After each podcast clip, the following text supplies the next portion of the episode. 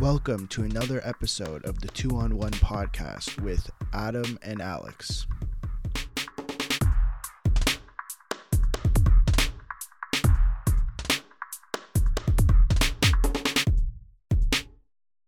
Alex, we're back. Hi, Adam. How are you?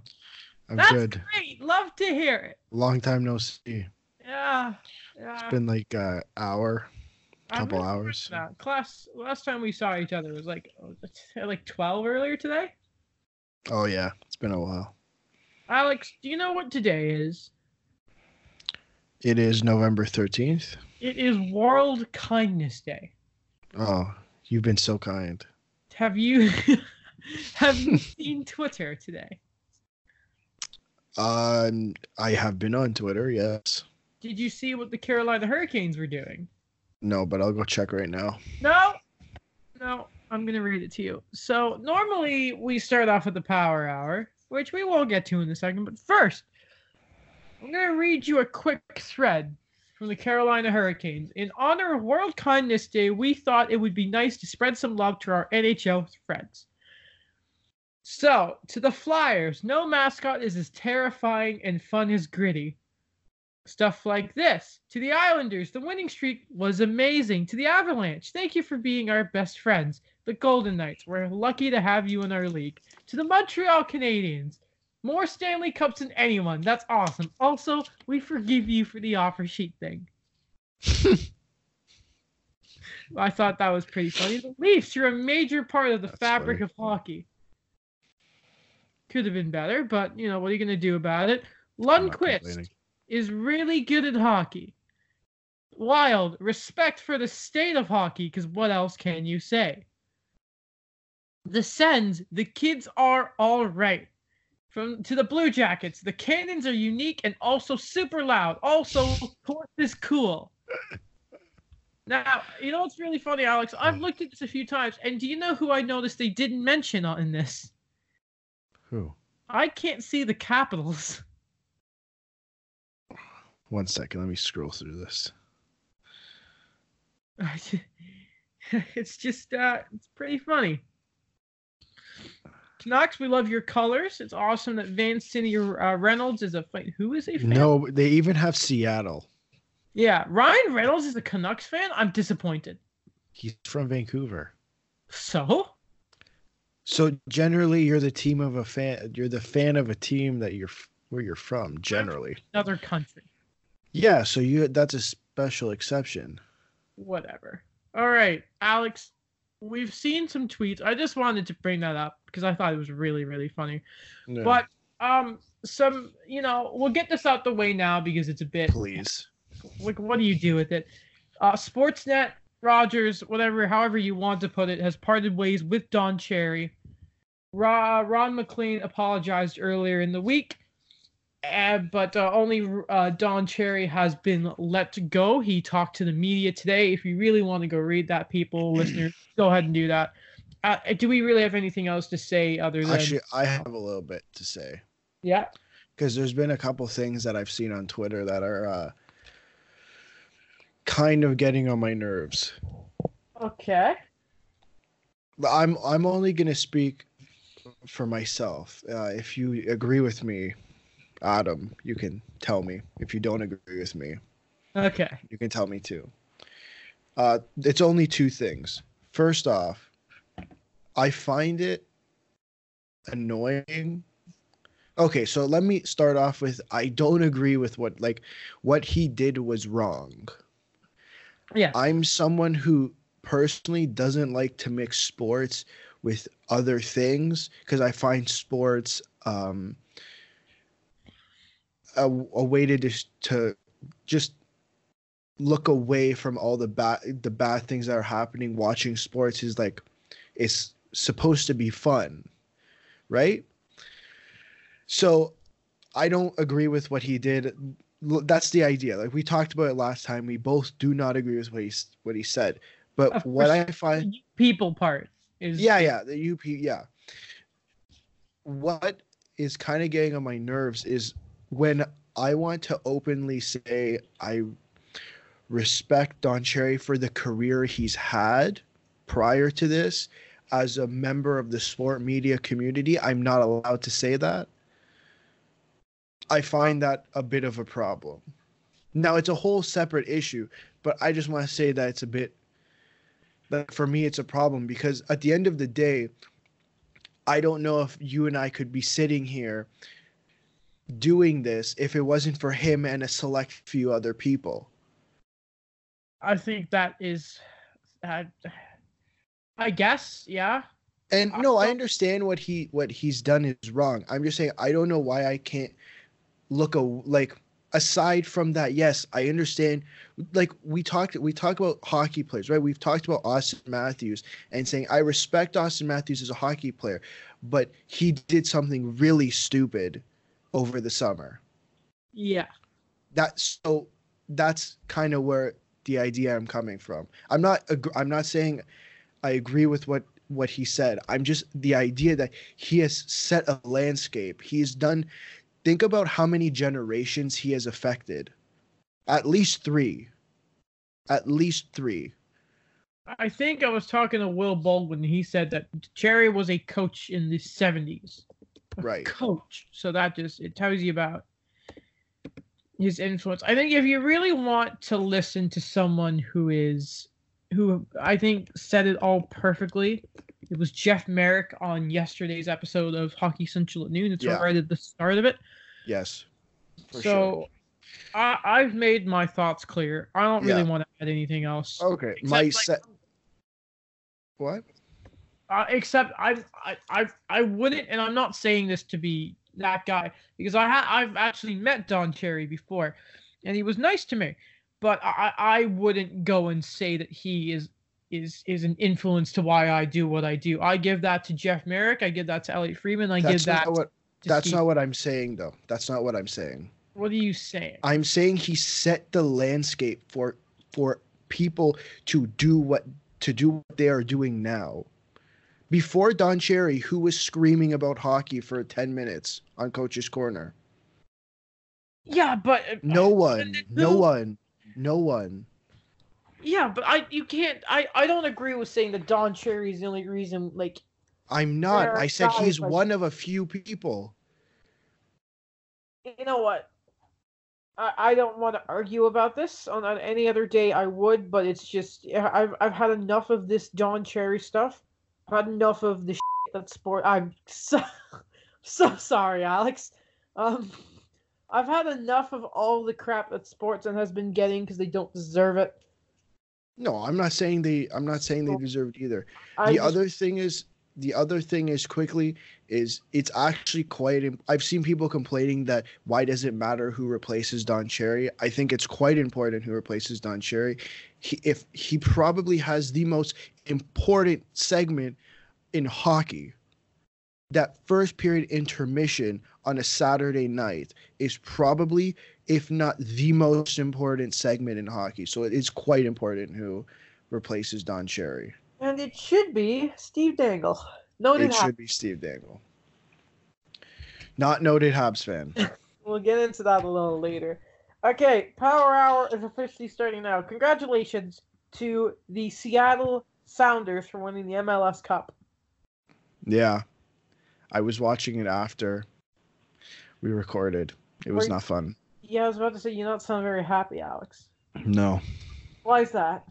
Because the T well TFC lost. Oh, that's a that's a real shame. We are unbiased here, so congrats to the Sounders. They've uh, when Emma Emma when the Toronto FC when they won their first cup, it was against the Sounders, was it not? It was. If you look at it like a Detroit Pittsburgh standard, they're one for one. We need a rubber match. No, that's two for one. They played three times. Do wait? Do FC have two two things? No, now Seattle has has their second against TFC, and TFC beat them two years ago. Uh, okay. Well, Yeah. anyway, Alex, me, I, we both used to be massive wrestling fans, Oh yeah. and I remember the guy who who really got me into it was CM Punk, and for years it was just this thing of he was never gonna go back. There was the ugly lawsuit with the company and the Dr. Chris Amann and the whole stuff of, with Colt Cabana, and it seemed he would just he was never coming back. This wasn't a Bret Hart situation. It wasn't anything like that. We were never getting CM Punk again. And all of a sudden, in my t- timeline, I see Renee Young, who's you know one of the members of WWE. I follow her because she's a she's an Ontario kid, and also she's a Vegas Golden Knights fan, so always nice.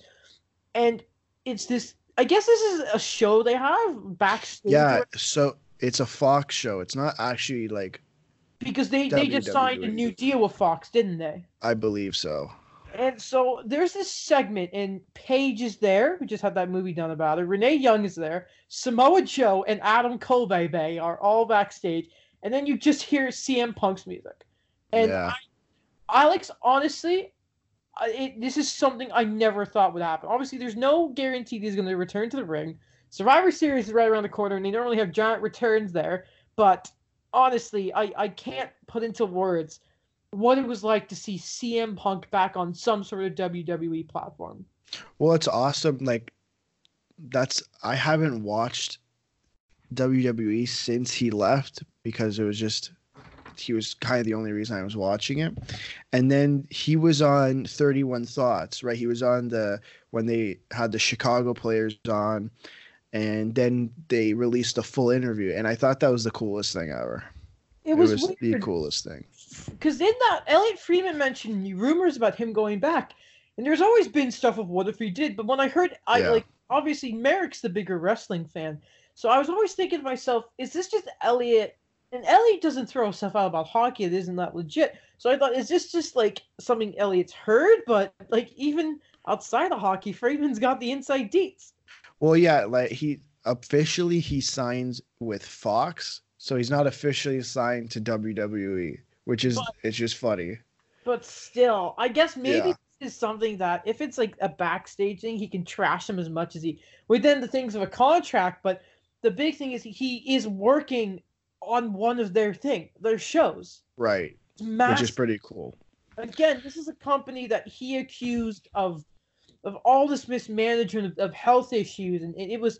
It, I remember that it was a it was a blood feud. It was not fun. It was not.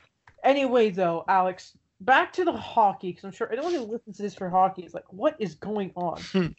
but anyway, the Dallas Stars are going to be retiring Sergei Zubov's number, and this is uh this is very late, of course. He played most of his career in Dallas, but at the end of his career, 771 points in 1,068 games as a defenseman, was with the Dallas Stars when they won the Cup in 1999. What are your thoughts on? That's a lot of points for that's a lot of points for a defenseman. One of the best of all. How do you feel about Sergei Zubov finally getting his number retired with Lehtinen with Modano? Well, I think a lot of people have been waiting for this, including him. Like this, this was supposed to come. He's a two-time Cup winner. He's in the Hall of Fame. I'm surprised it didn't come sooner. Congratulations to Sergei Zubov. Honestly, yeah. he's growing up obviously it was he was a bit his prime years were before my time watching the game, but he was always somebody you heard of, right? Yes. So moving on, Nick Foligno. We talked about how I thought I, he was going to get around five game. Alex, you were a bit higher than me, but he ends up getting three games. He's not a repeat offender. The fact that his first big suspension goes right to three games is uh, I thought it was a I think it's a fair suspension in the grand scheme of things. What are your thoughts? Three games for Nick.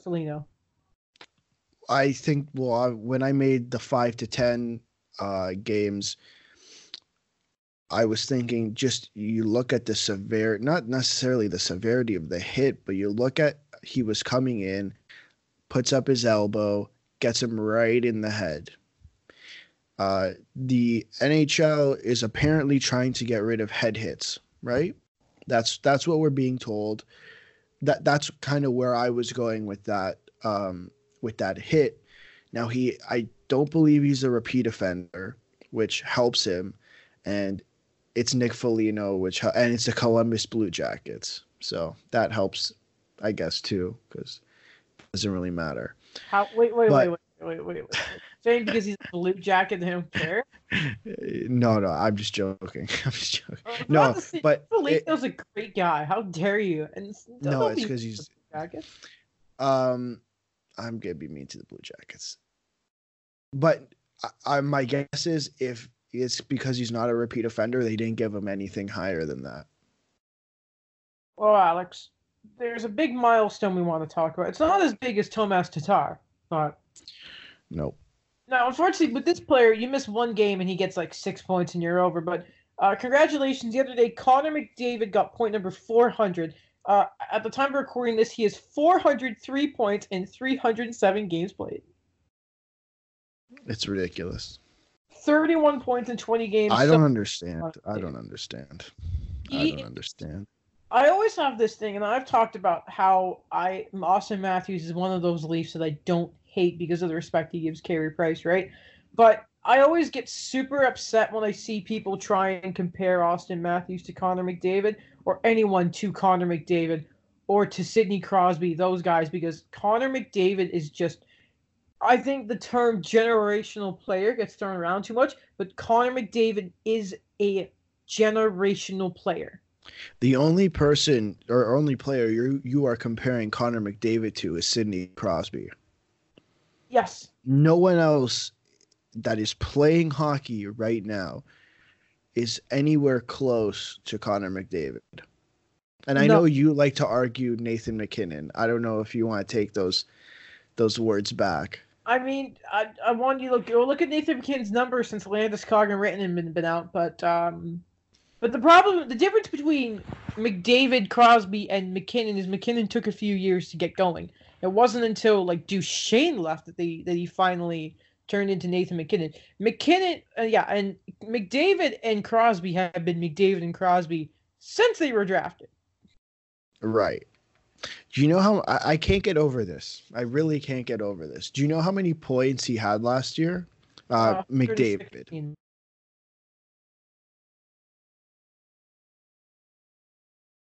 But That's all I'm gonna say. That that's all I can say. I don't know what else to say.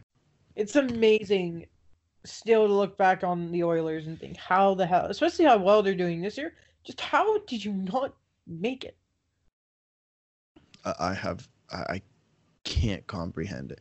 I can't imagine how many points he would have gotten if he did not get injured in his first year because he had 48 points in 45 games. With Nail Yakupov. H- How many points? Like he would would he hit 100 points? Like would he have Uh, hit 100 points? I I wouldn't have been surprised, but I mean he gets at least eighty five probably. Oh, at least. And I That's think disgusting. honestly, if he was healthy, I think Nail Yakupov is still in the NHL. You think so? Yeah, because he was playing with Connor and he, they were looking good. That's true. Connor McDavid can make anyone look good. I no no that's not true. I want to just point out how well Nat Yakupov was on that line, but somehow, like I, I hate the thing of of McDavid get anyone like any player can get anyone to twenty goals. No no no no no. You still need some talent. Otherwise, Zack Kassian and Milan Lucic would be you know good NHL players. How But about Alex Chiasson? oh yeah, and how is he doing this year? By the way, Is he playing with McDavid? I have no clue. Let's find out. You tell me about Nail Yakupov. No, it's just you know, I, just I, it's it's just unfortunate the way everything ended with that guy. I, I just Yeah, it is. But it's that's what happens with. I'm just saying he had the speed. I still think he had the tools to do well. It's just you know, the Oilers Uh, just stick with it. Alex Chiasson is not playing with Connor McDavid All this right, year. How many? But that was still a dumb deal to begin with. He never. Yeah, because he, how many points did he get, how, or how many goals did he get? Is the more important question. it was more than twenty last year. How many does he have this year? One. Ah, what do you know? Anyway, though, moving on from this little situation in Edmonton, again, congrats to McDavid. I Oh yeah, congratulations to McDavid. We we were just trashing on the Oilers. Uh, I didn't even get to congratulate him. It's just how the East works. Now, I understand where the league is coming from with the Olympics. So Gary Bettman, you know, he has some talks at the Global Series, growing the game, all that, and basically he, he's saying that, and he even says it in this quote himself. Quote, I don't want to sound like a broken record on the subject, but I think going to the Olympics is a challenge for us, he said. I know the players love representing their countries. I know that the players like going. I know that the players I know that the players that don't go like having a break in the middle of the season, but from our standpoint, we have found going to the Olympics is incredibly disruptive to our season. And again, I believe it was it was Sean Fitz John Fitzgerald who was on the SDP, was it not? Yeah. And he Sean made a, Fitzgerald. A great point that, you know, like look at what happened with Tavares. You know, like your guys go out there, they play some of the most competitive hockey in the league, and they can get hurt. And what happens? If I was an owner, and this isn't me like going like, "Oh, a player makes this much money," but if if you're an oil an, an owner who is giving you know a hundred million dollars over to Connor McDavid or however much Mitch Marner makes or Carey Price, and that messes up your season if they get hurt and come back. I get it. Um, and maybe it's because we haven't got to see the NHL players at the Olympics for so long now, but I just I don't think I would really mind if they didn't go anymore because I I, I get it. I get it. Am I, it, it's selfish, I feel, to be like, I want them at the Olympics, but No, I, I, I get what you're saying. I get it. I get I get what you're saying. So the reason I added I, asked you to add this is because I, I I'm I had a couple questions. I, I'm I looked at this as a fan and I looked at it from the NHL. The NHL wants to grow the game, right? They want to hit the uh, hit Europe, hit especially want to get into uh, Asia, specifically in China. Now, my first question is: Is sending the NHL players to the Olympics good for hockey? I mean, uh, yeah, I guess. Because you see it on the global stage, yeah? Right. It, it attracts more people. Um, I think, I think you can make an argument yes and no. I think no, it's not good for hockey because now if these guys get like you were saying before, if the from a business standpoint, it's not good for hockey because if these guys get injured, it creates a whole set of problems for the owners because at the end of the day, the the national teams aren't going to be paying for whatever bills they have that that they need. Well, right? Yeah, as much as I would love to see Canada win gold, I don't care if something happens and Carey Price blows out a knee and the Habs are screwed, right? And I feel like Right. you would say, and as you considering the Leafs have so many players that if there were an Olympic stage, most of their their core players would end up being chosen. If something happens to them, there goes uh, you know Toronto season. They saw along with Tavares having a broken finger how bad that little stretch was for the Leafs, and now with Mitch Marner Right. gone.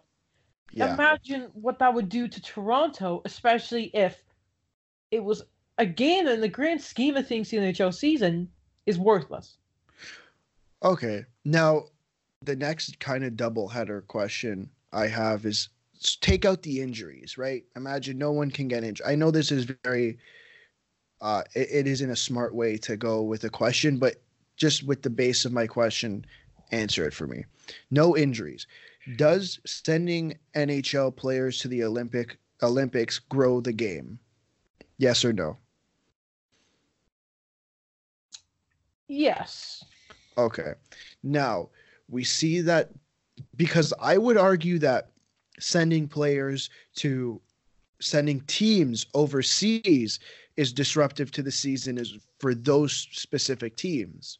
Right? I think you can make that argument that the travel, the time difference, uh the, the they're only there for two games. So how long are you actually in that country for? And then you have to come back right? You're messing with your body. That's disruptive to their season. So, what grows the game more? The glo- sending NHL teams to uh, Europe or sending players to the Olympics? I would argue that the Olympics is more disruptive. No, no. What grows the game more? Oh, yeah, sorry. I wow, blah. but yeah, I you're right. You're right about that. It would it would definitely I think the Olympics would grow it more because that's a world everyone watches the Olympics. Right. So I guess there's two sides to this, but I think at the end of the day, the NHL is a business, and it's going to lead lean towards the business side of things. We're saying no, we're not going to send the players to the Olympics. Number one, uh, because of injuries, but I don't know. Like, I've never seen them admit that they don't want to send them because of injuries. I always see them saying it's disruptive to the season. So that's being disruptive to the season is a big one because now you have to extend either you have to move back the start of the season or you have to move forward the playoffs and you really don't want to be competing with the NBA playoffs because that's not going to end well. So from a business standpoint I understand that sending players to the Olympics is not fun. No, we we could talk about the thing of growing the game and all that for a while. That's a that's a subject for a whole another day. right. But uh, I want to move on. I want to talk about the Boston Bruins because okay. so first of all, I finally get to clarify this because I messed this up on the on the other podcast. I, I talked about after the game between Montreal and Boston about the the shot attempts thing, and of course, what I meant was the Philippe Danault line kept the Bergeron line to two shot attempts in the first period instead of the Habs doing it overall to the entire bit of the Bruins. But if you looked at the advanced numbers, the Philippe Danault, Tomas Tatar, Brendan Gallagher line at the time completely shut down the Bruins, of course, and there was the controversial call. Since then, the Bruins have lost four straight games, including last night. I threw on the Bruins game. It was 0 0. A few minutes later, it was 4 0 Boston. Flipped over to start watching Montreal's game and I see by the end of the night that the Florida Panthers won 5 4 in the shootout. I just want to take a second and dedicate this segment, Alex, to laughing at the Boston Bruins.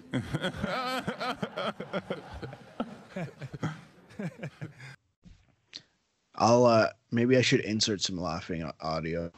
I think you should. That's maybe the plan. The Adam Sandler you blew it part, but maybe that's too much. But I just You blew it. I just want to highlight the ball that that the Montreal Canadiens and Philippe Danault set the Bruins down a, a it may be a short term spiral, but it is a downward spiral nonetheless. Adam, I'm I'm not gonna make any comments on the Boston Bruins until Saturday morning. Why depending that? on well, because they play the Leafs Friday night. Do they? And I don't want to make any comments because I know it's gonna bite me in the ass. So I will add the laughing audio.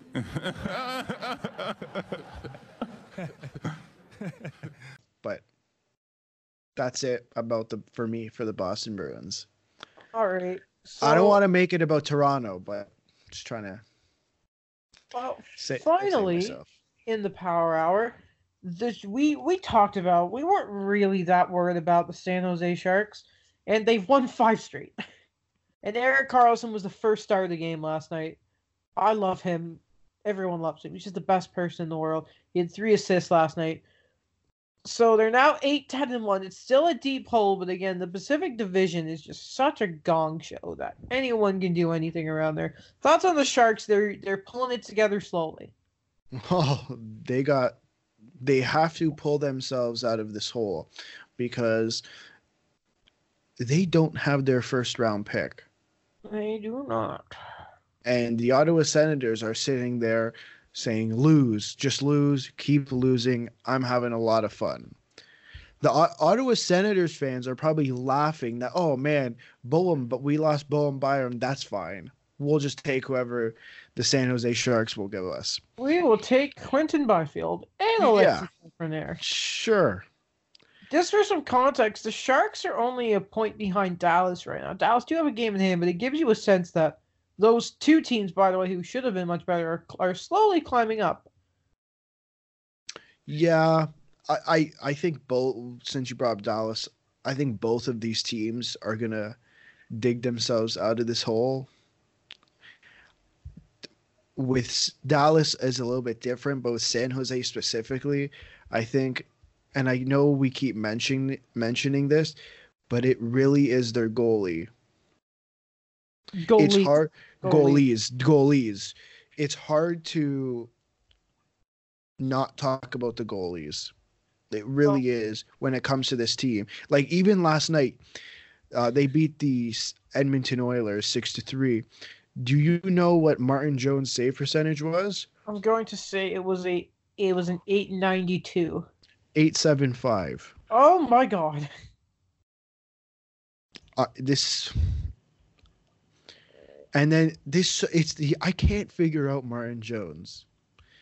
November 9th, they beat the Nashville Predators. This is the game before. Martin Jones played again. Do you want to know what his save percentage was? Um it was bad, I'm assuming. No, it was Um, 960. Oh boy. I don't get this team. Oh my God, Adam! The game before they beat the Minnesota Wild six to five. Guess what Martin Jones' First save percentage was? I'm assuming it's high, but it was Minnesota.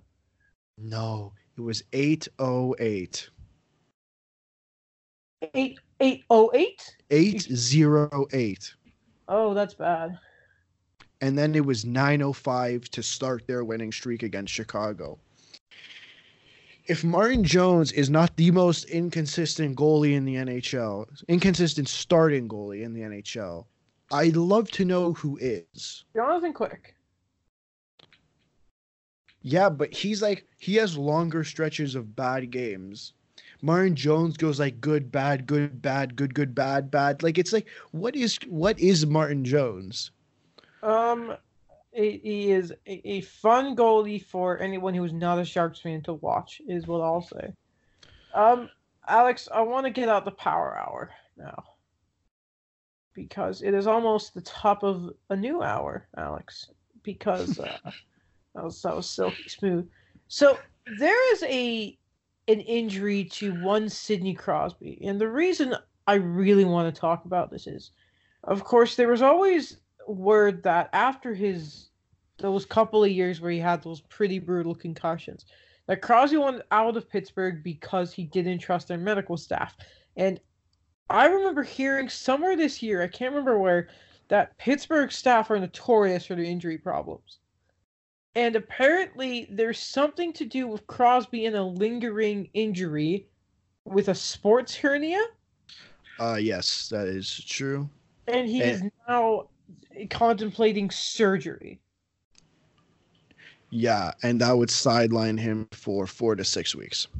which is like for the Penguins could derail their entire season. So what it says here, this is from Rob Rossi of the Athletic. Uh, he reported that Crosby aggravated his injury in the 3-2 win over Chicago, but he's been dealing with this injury since training camp. Oh my god. I just I, I understand the thing of wanting to play, but I mean it's Sidney Crosby and he's 32. Right. This is going to be very different for the Pittsburgh Penguins, uh, and I will explain why. We are talking about the first or second best player in the world right now, uh, depending on who you ask. I think he's the second. Um, others would argue, some would argue otherwise. How do you replace Sidney Crosby? You don't. You can't. It this this re- getting rid of or not getting rid of losing Sidney Crosby for four to six weeks is very different than losing Evgeny Malkin, not having Bryan Rust, uh, Alex Galchenyuk being out. The list of injuries they had at the beginning are nothing compared to not having Sidney Crosby, and it's awesome that their uh, that their AHL team ha- is developing players and they're able to bring them up and they're able to actually produce points.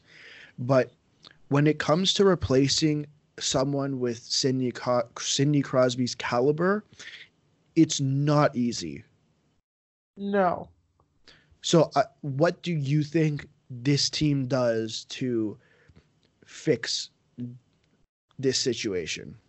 Well, I mean, they don't have any cap space to start. Understand? Yeah, you put them. You, like, what move are you going to make to fix that? Even if you put Crosby on LTIR, you still haven't moved Jack Johnson.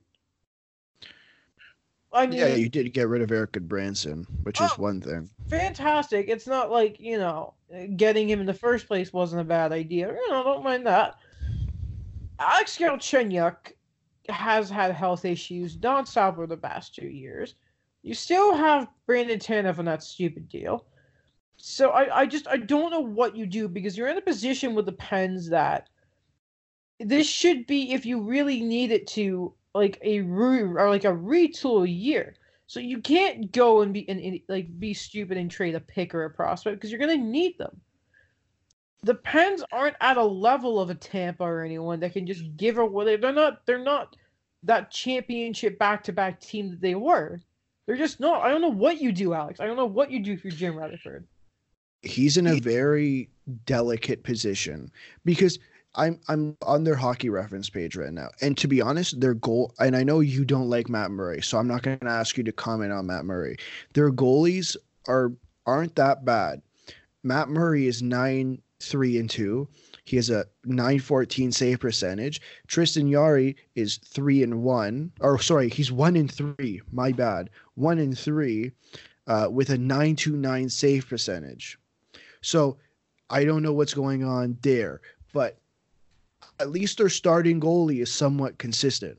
So it's Yeah. hard to it's it's hard for Jim Rutherford to even consider retooling because how do you retool? Because at the end of the day, even without Sidney Crosby, the team has players who are going to put up points. So it's not like they can it, it, it's not like they're in the situation of let's say the Rangers who would you consider the Rangers rebuilding or retooling?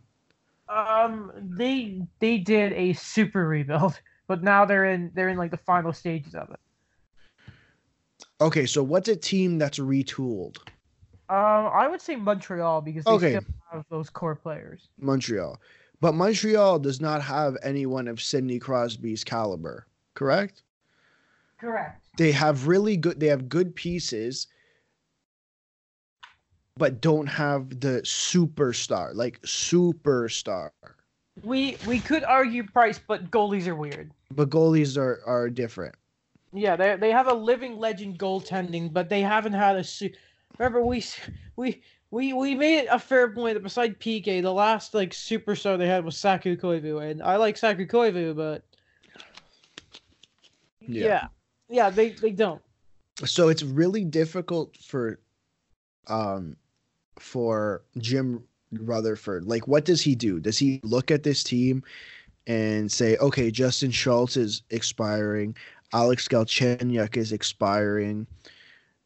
Does he go and look to trade those pieces and get something back? Like what could you get for someone like Alex Galchenyuk? He's 25, he's going to be a UFA at the end of the year. You hope to God he stays healthy and gets some numbers. Because so far he's only got three assists. I don't know what to do with this team. I don't either. So uh, th- the only thing you can do is hope to God Sidney Crosby is okay and he comes back and drags you out of hell. But that's why I'm saying four to six weeks is a lot of time. A lot of time to miss. So the, if they dig themselves into a hole, I don't know if Sidney Crosby can actually take them out of that hole, even though he's Sidney Crosby. See, I I'm tempted to ag- agree with you, but I, you know, you know me, and and you know the saying I live by that many other Poke people. the bear. You, no, not poking the bear. Um, Oh, never. I don't. Crosby. Yeah, I never count on Sidney Crosby. Um, I guess let's let's move on to what I think is just a f- fascinating little thing going on in the league right now. And while I get my phone out to get all the details here, uh, some breaking news that Roberto Luongo has been named to uh, a special advisor to the Florida Panthers. Of course, he had a fantastic tweet today. Somebody sent him some fan mail for him to sign. It was a picture of Carey Price, though. Um, yeah, yeah, I saw that. By the way, I saw Radcliffe was trending on Twitter. I'm like, oh, Daniel Radcliffe's doing something. And it was stuff about the impeachment stuff, so I'm really Yeah. upset about that. I thought it Oh. was the Philadelphia prospect. Uh yeah, former Guelph Storm Suzuki. So Ugh. this is from our guy. At first, I saw this is from the hockey news. As you know, no, I should get the Friedman stuff up first. Let me go get our close person. I I I have it if you want me to read it. Yeah, please read the Friedman quote. Then I'm, This is per Elliotte Friedman, good friend of Adam and Alex. he likes my shoes. uh, he says uh, there's word that there's word this afternoon that LA has informed Ilya Kovalchuk he will be out of the lineup for the foreseeable future.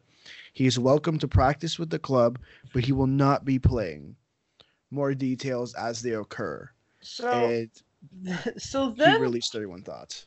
So then the hockey. Before I get to, to start thirty-one thoughts, there was this report from the hockey news saying that they were told that Ilya Kovalchuk's release from the LA Kings is being finalized and the details are working out.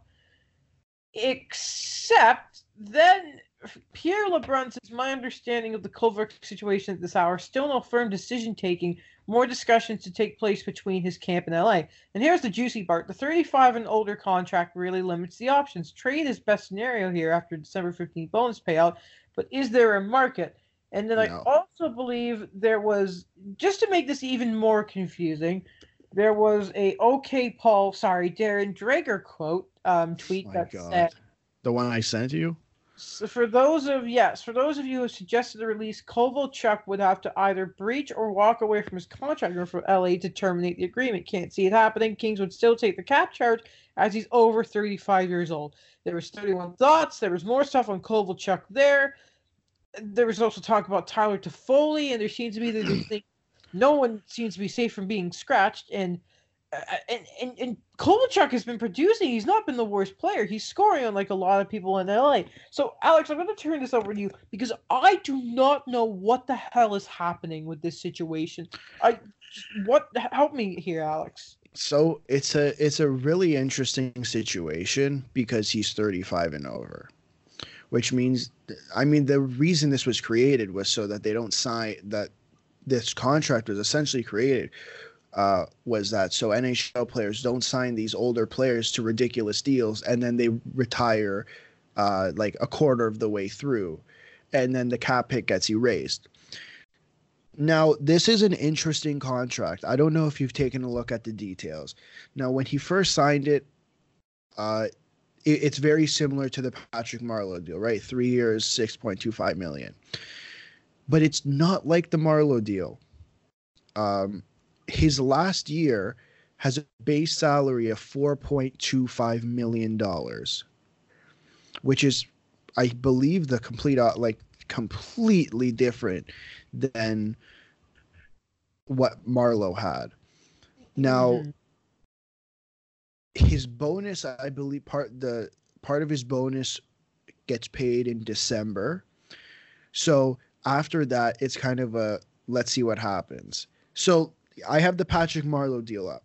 Uh, he got paid three million on July first, and then his base salary is one point two five. So that's three million, a three million dollar difference in salary. Now, I don't believe that this deal worked out for the Kings. In his first year, he had 34 points in 64 games played. And it looked on the ice that it just was not working. This year, the second year of his deal, nine points, uh, three goals in 17 games. He's had one goal and three points in his last 13 games. So it, it's a tricky situation for the Kings and how they're going to get out of it because I really don't see there being a trade market. Now, there's one team in particular, I don't know if you're thinking the same team as me, who, when his bonus is paid, can go do, directly to this team. Are you thinking the same team that I am? Um, I th- the Ottawa Senators. the Ottawa Senators. The Ottawa Senators can say, hey, we'll gladly take this deal. Uh, why don't you attach something nice to it? Or that's what a team should do. I don't know if the Ottawa Senators will do that. They might just take it and throw in a pick because why the hell not? Um, but other than the Ottawa Senators, I don't see any other team in the league wanting to pick up Ilya Kovalchuk's contract. Number one, because I don't know if he's not that he's not an NHL player. I just don't know who wants to take on this contract, and he's not actually living up to that six point two five million dollar tag price He's- tag. He's third in Kings scoring, behind only Doughty, Brown, and Kopitar. That's the weird thing. Like he hasn't been bad. I don't get it. Adam, he got all his point, the, his most of his points, which were six, in the first four games, and he's gotten three points in the last thirteen, and Ah. he's making six point two five million dollars. So that's why. Okay, never mind. My guess, my guess is there's something in the background. Appa- Anze Kopitar came out, uh, said it's just not working out. He's like he's a great guy, uh, complimented him, but said I don't think it's working out. Uh, just a quick thing here. I'm going to. Uh, funny thing here. Um, the uh, the only players who have a plus rating on the uh, on the Kings are Sean Walker, Kopitar, Brown, Clifford, and Carl Grunstrom. That's a great. That's that's. I just thought that was really funny. Now, you kind of went over the options for the LA Kings trade, terminate, or just keep him. But he's not going to play. Already talked about trade. Don't even need to bring up what it means for him to sit. He's just going to rack in the cash ter- and terminating his contract. I find it hard to believe that Ilya Kovalchuk is going to walk away from all this money with nothing set. He left the NHL in the first place to get more money, so you're damn right he's gonna wait for uh, to get his Right. paycheck. Someone in Russia will come knocking. Oh, I'm sure Moscow or Dynamo already have. Sorry, Dun- that's the same team. I'm sure like Peters, St. Petersburg uh, already have something drawn up for him. Right. So until something is finalized, now at that point it's a ma- it's a different matter for the league. Uh, is Ilya Kovalchuk going to walk away from the money, or are they, or are the LA Kings going to have to terminate his contract? Right. So remember, uh, we were just bringing up with Darren Dreger. Uh, Kov- Kovalchuk would have to either breach or walk away from his contract in order for LA to terminate the con terminate the agreement, and he can't see that happening.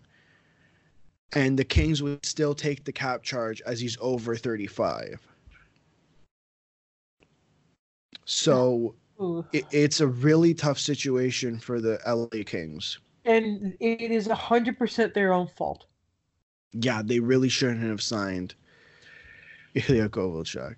And now they're, Uh, they're signing Tyler. Sorry, they're they're scratching Tyler Toffoli and trying to shop him, and no one's even interested. Like, I don't think the LA Kings saw themselves like this. I think they signed Ilya Kovalchuk as a piece, as an extra piece because last year they were gonna ma- ha- have some fun. I don't think this would. They did not think it was gonna end like this. No way. they got swept by Vegas, thinking it was just some happy-go-lucky story. They thought Quick was going to be Jonathan Quick, and then it's just the wheels have fallen off. Yeah. Well, I mean, Alex, I'm assuming we want to talk about. Do you want me to just do the Montreal stuff and then go into Toronto? Because, uh, Sure.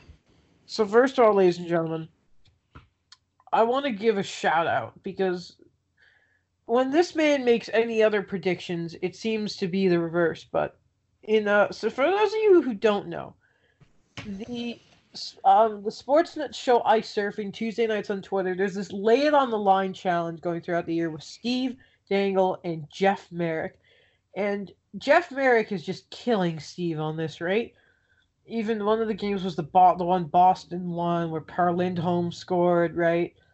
And last night the lay it on the line game was between the Montreal Canadiens and the Columbus Blue Jackets. And all of a sudden, Twitter explodes because Steve Dangle is there smiling and he's wearing a Habs jersey.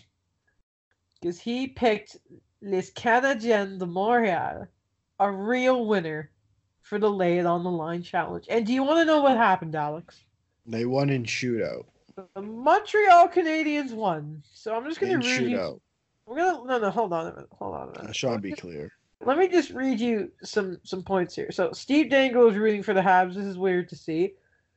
Then, uh, of course, he said, "Who doesn't love a good heel turn?" After Scott MacArthur quote tweeted saying, "What is this?" Then he put a picture of the NWO. then he says, "Habs score!" A bunch of exclamation points. Then he says, "No!" When the Blue Jackets score with a few minutes left in the game to get in the lead.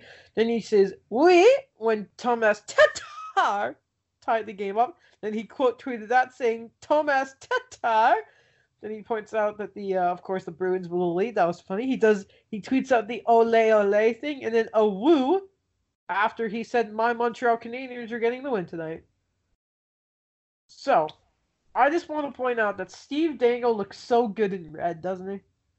Well, it is a TV color, so It is. So is blue. So is blue. But I just want to point out that first of all, don't start doing HFRs. That's my territory.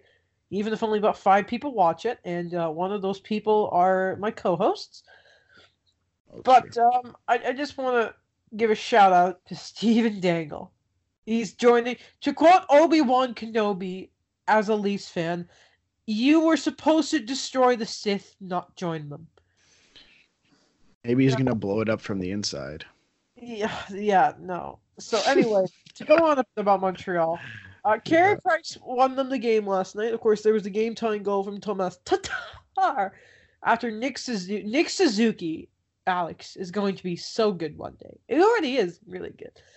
This amazing pass that he makes, you know, uh, to find Tomas is wide open. Poor Elvis Merzlikins couldn't do anything about it. By the way, Elvis Merzlikins, Elvis Merzlikins was in the net. That was pretty funny. And Uh, um, yeah, Carey Price was awesome. I saw Ryan Poehling was sent down today. So he Uh, has barely played more than nine minutes a game. He is a a product of Montreal center depth being too good. Okay, Um, there so was it's not an injury. no, there was a press conference with Bergevin, and he said it's it's for so we can play more, but the plan is to have him in Montreal by year's end. He wasn't even playing center; he's playing the wing on Thompson's line. So they just decided, no, this is enough. Yeah, Uh, yeah, that makes sense. Yeah, the Habs actually killed off a, um, a four on three in overtime, which is Alex. I don't know about you, but whenever my team takes a penalty in overtime, I think it's over. Adam, you're talking to the specialist of overtime penalties right here. But you know, right? So it was really nice. Like they did a, it was a really, really good penalty kill. Carey Price made some really good saves, even when like the net got knocked off, but the buddy still went for the shot, and Price just completely robbed him. He even celebrated a bit after the shootout win. By the I way, saw John that. Drouin, and, and Price never celebrates, right? He's very stone cold. Jonathan Drouin did his normal move where like he'll hook to the side near the boards, he'll come in and go five hole on you, and he just he made poor Elvis Merzlikins played so well, but it's just the problem is the Habs found a way to squeak out a win, and he had to go up against Carey Price, which is just not fair. Not fair at all. No. So I think that's really everything big to go with Montreal's game last night.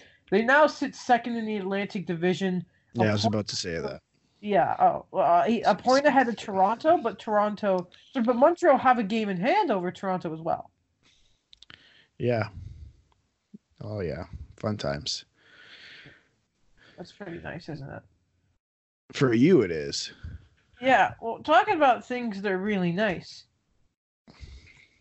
You want to know what's really, really not nice, actually. But it happened to Uh, a, something that's not nice that happened to a really nice person. Tell me. Um, it looks like Mitch Marner's going to be out for for four weeks. Four weeks. Well, he's going to be evaluated in four weeks with a high ankle sprain. Yes. So that's fun. Uh, now the Leafs don't have to deal with their cap crunch for another four weeks, uh, which everyone's been thinking about. Everyone. But we still have to deal with our backup goalie. Um, now, Hutchinson still hasn't won a game and has now been sent down to the AHL, passed through waivers. Kasimir Kaskisuo. I'm pretty sure I pronounced that correctly. It's either Kaskisuo or Kaskisuo. I've heard both of them. Now, I'm not going to get angry about it, but Adam, I don't know how. Well, you've seen two of Michael Hutchinson's games because for some reason he's played both Saturday nights against Montreal on back to backs. Now, I I can't figure this out, and I really I hope you can answer the question for me. Are the Leafs not playing well in front of uh, or in front of Michael Hutchinson, or is Michael Hutchinson just not playing well? Honestly, dude, when I what I saw against, if we're talking about the Habs game specifically, then I'll talk to my general thoughts on them. The game against the first one against Montreal, where the Leafs blew the four-one lead. Let's be honest. Even like the first Montreal's second goal, Morgan Rielly looked visibly like he realized it was his fault. You don't blow a 4 1 lead and it's one guy's fault. The second game, the Leafs allowed two breakaways and a, and a two on one that all resulted in goals. And the two and um and two of the breakaways, no sorry, it was three breakaways and a two on one. Two of those breakaways were Jonathan Drouin, who might have the best hands on Montreal and some of the best in the league. So I don't blame him for those. And I thought he made some really good timely saves. And I've got to catch some Leafs games, and I and Hutchinson was not the problem. Now, of course, there's always the thing of compared to what he was to like Curtis McElhinney, that guy stopped pucks. Michael Hutchinson hasn't been that, but at the same time, I don't I don't think it's very fair to him that he got sent down. But you I know mean, what the problem is? What? I figured it out. You know what the problem is? They don't put him in to succeed. No, yeah. Number one, Mike Babcock is not putting him in situations to exceed. Number two, Michael Hutchinson is not making the important saves. I, let's let, let me explain, and I'm going to give you a prime example. Against the Chicago Blackhawks, down number one on six shots, he let in four goals. First period, six shots, he let in four goals. So that's not made no that's not helping anyone. Then they're up or not up, sorry, never up in that game. They were down 4 to 3. They came back. Uh, really Toronto had a really good chance. Brandon Saad comes down, scores on Michael Hutchinson. You do you get what I'm saying? He's not making the important saves when the team needs him to make the important saves. Sure, he looks good uh, every other time, but when the team needs him to make a save, it seems like he's not making those saves. And that's a problem. Uh, this team still hasn't won a back to back. I don't know why. They cannot play on this back half of the back to back. Now, I, and I know I, you don't have the answer. I know you don't have the answer for me. Unless you do. Do you have the answer for me?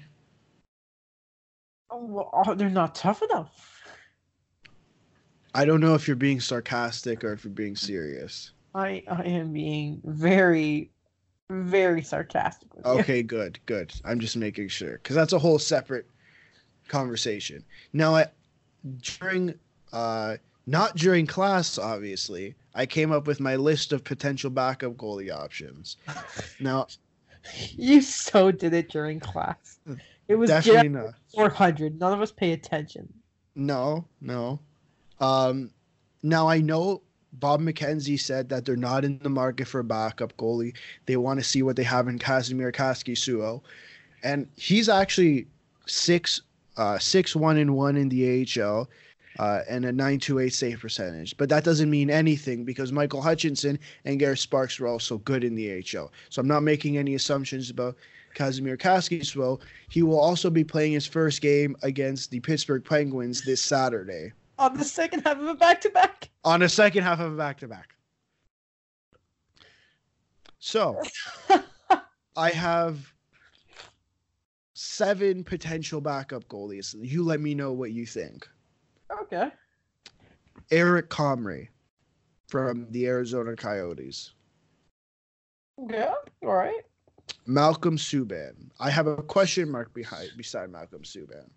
Subban the man. Collin Delia, who's in Chicago. And I have a question mark beside him because is I want to know if he's their backup moving forward once they decide on Crawford and Lehner because they're going to decide on one of them. Uh, Anton Forsberg in Carolina. One uh He is now. pardon? I was wondering what happened to him. Yeah, he's in the AHL right now. One of Tristan Jarry or Casey DeSmith, which I think would be interesting prospects to bring into the Leafs. Uh, Alex Stalock and finally Jack Campbell. Those are my seven. I think first of all, I think you cross out Jack Campbell because if there is a possibility of Quick getting moved, I think they go with him. Right. That's there was a question mark beside Jack Campbell. Um I don't know if any of those will actually help. But I heard an interesting concept today um on Good Show. What if the Leafs continue to send that bring up and send down Kasimir Kaskisuo so he continues to play games on a regular basis? Don't you only have a certain amount of call ups? I'm not sure about that. I I w- I just heard the i- I just heard the idea on Good Show. I thought it was cool. I thought it was interesting because all we hear about with backup goalies, what make ba- what makes a good backup goalie is that he can not play for two to three weeks. But Was there's not a. Bunkis idea? This was a JD Bunkis idea. It sounds like a JD Bunkis idea, and it is. But I thought it was interesting because you continue to hear that goalies get on the rhythm, just right. They get on the rhythm, playing games and playing well. If you set, if you, let's say Kasimir so you can, can you, you send him down, plays a game or two, bring it back up, and he plays on the back to back right? So, because he's not playing anywhere else, because that's not how Mike Babcock works. Um, I think I thought it was an interesting idea. I don't know if it's actually possible.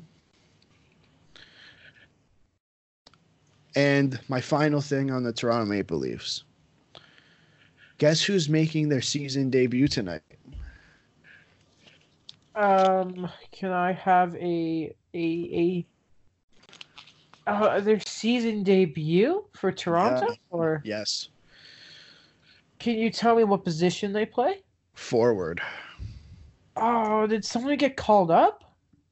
Um, because I saw somebody suggest course like somebody said something about Pierre. Pierre, yeah, I saw that, but it's not Pierre Engvall. It is our Lord and Savior, Zach Hyman. oh yeah, oh, I forgot about the poor man's Brendan Gallagher. Apparently, Zach Hyman is going to fix all our problems up front. Yeah, I, I still Don't know how, but he's going to do it. it's gonna happen, but it's just it's it's amazing the fact that he is the glue. No disrespect to him, but it's just like really. Adam, I have no idea. I can't answer that question for you. I have no idea why he's that. Why he's the glue Oh, I can't wait till he's killing penalties and taking face-offs again with a torn ACL. with a torn ACL.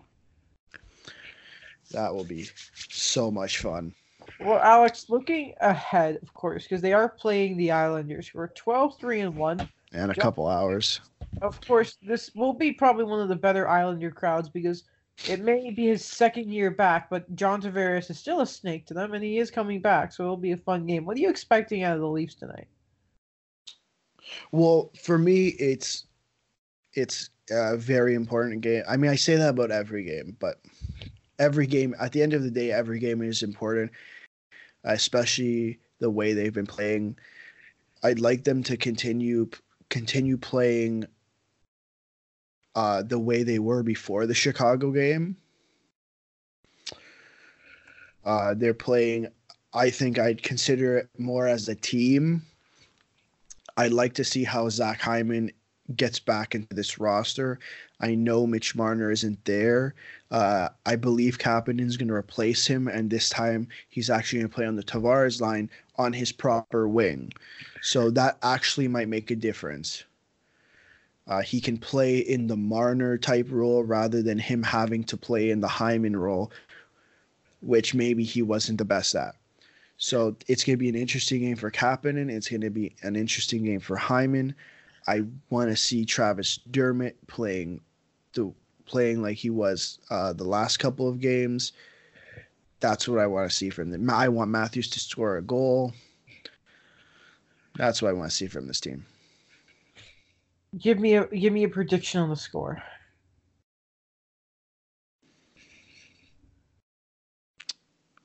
Predictions. Uh, three two Toronto. Three two Toronto. All right. Yeah, and I know I'm going to be wrong. Just I, I have this feeling. Okay. Well, is there anything else we need to talk about? I don't think so. All right. Of course, Alex. I will do my final look on Twitter to see if we're not going to miss anything. Uh, McDavid has been traded, obviously. What? Uh, Carl Alzner, one for one. Stop it. Oh, God, I wish. There's a cap. It was a cap dump. It was a cap dump. Yeah. There's actually a really good article that I think people should read, and it's only I only noticed it because it was it's it's for the Laval Rocket, but it's by Mark Dumont. But uh, he talks to Carl Alzner and Dale Weise, and it's about a pro's life in the AHL. Uh, give you some perspective on how difficult it is for those guys who you know they've they've played.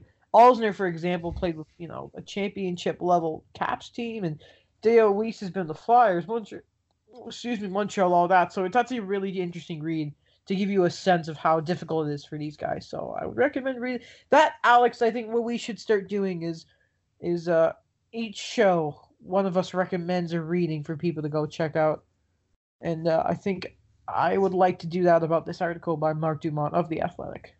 Okay. Well, if I'm gonna have to pick one, I'll pick Thirty One Thoughts.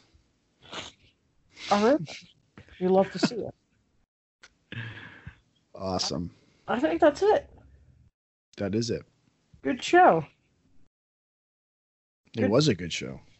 Well, if you, the dear listeners, liked this episode, I say it every week, but you should rate the podcast. You should leave a review. If it's good enough, we'll talk about it on the show. You should check out the two on one Instagram page. You should check out my YouTube channel, which everything I'm assuming will be linked in the description of this podcast by Alex. Uh, don't check out Daniel's stuff because he is disappeared until probably December. But yeah, I think that is everything we need to know, and the listeners need to know. Yes. Awesome. See All you guys right. next time. All right, Steve Dangle is a Habs fan.